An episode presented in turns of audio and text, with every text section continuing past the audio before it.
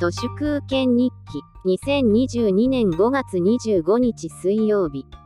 人はなぜお酒を飲むのかについてはいろいろな答えがあると思いますがエタノールの持つ良いの確実性というものが根っこにはあると思います。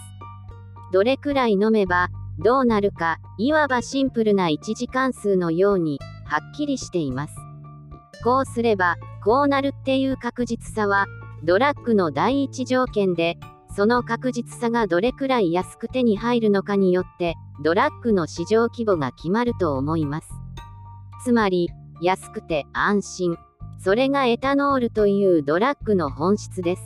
こんな薬物を取り入れることがブライとかアウトローだとかちゃんちゃらおかしいなと思います。ちょい悪親父とはレオンという2001年に創刊された雑誌が作り出した流行語ですが、あれからおよそ20年が過ぎた昨年、ブラック日課の広告として、ちょい悪ロックなるブラック日課を濃いめに割って飲む新しい飲み方を提唱していたのが笑えます。ちょい悪ロックとは次のようなものだとのことで引用します。1、ブラック日課リッチブレンドかブラック日課ディープブレンドを使用すること。2ウイスキーと水を3対1の黄金率でちょい割る。普通水割りって水の方が2でウイスキーが1くらいなんですけどウイスキーが3ってめっちゃ濃いですよね。強いアルコールを飲んでこそ割るだという今時のノンアルコールやビアルコールのトレンドの真逆をいくキャンペーンです。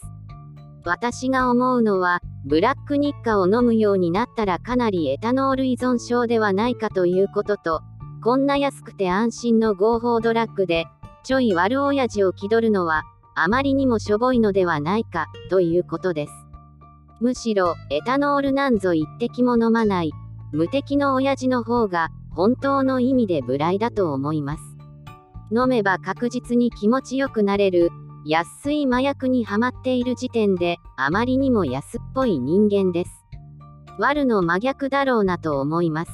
韓国のドラマ、イテウォンクラスに、ニーチェの引用として、何度でもいい、むごい人生よもう一度、という言葉が出てきますが、むごい人生をエタノールなしで生き抜く方が、狂っているし、狂っているがゆえに、酒に溺れてブライぶっている奴らよりも、よっぽど無頼なのではないかと思います。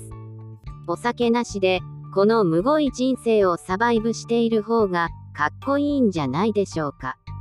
これからの、ちょい割る、は、ブラック日課なんて安酒で割ることでは、死ぬまで手に入りません。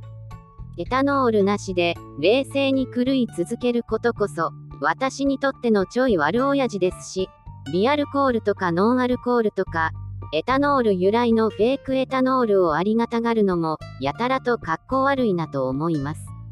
本日は以上です。ありがとうございました。人の行く裏に道あり花の山。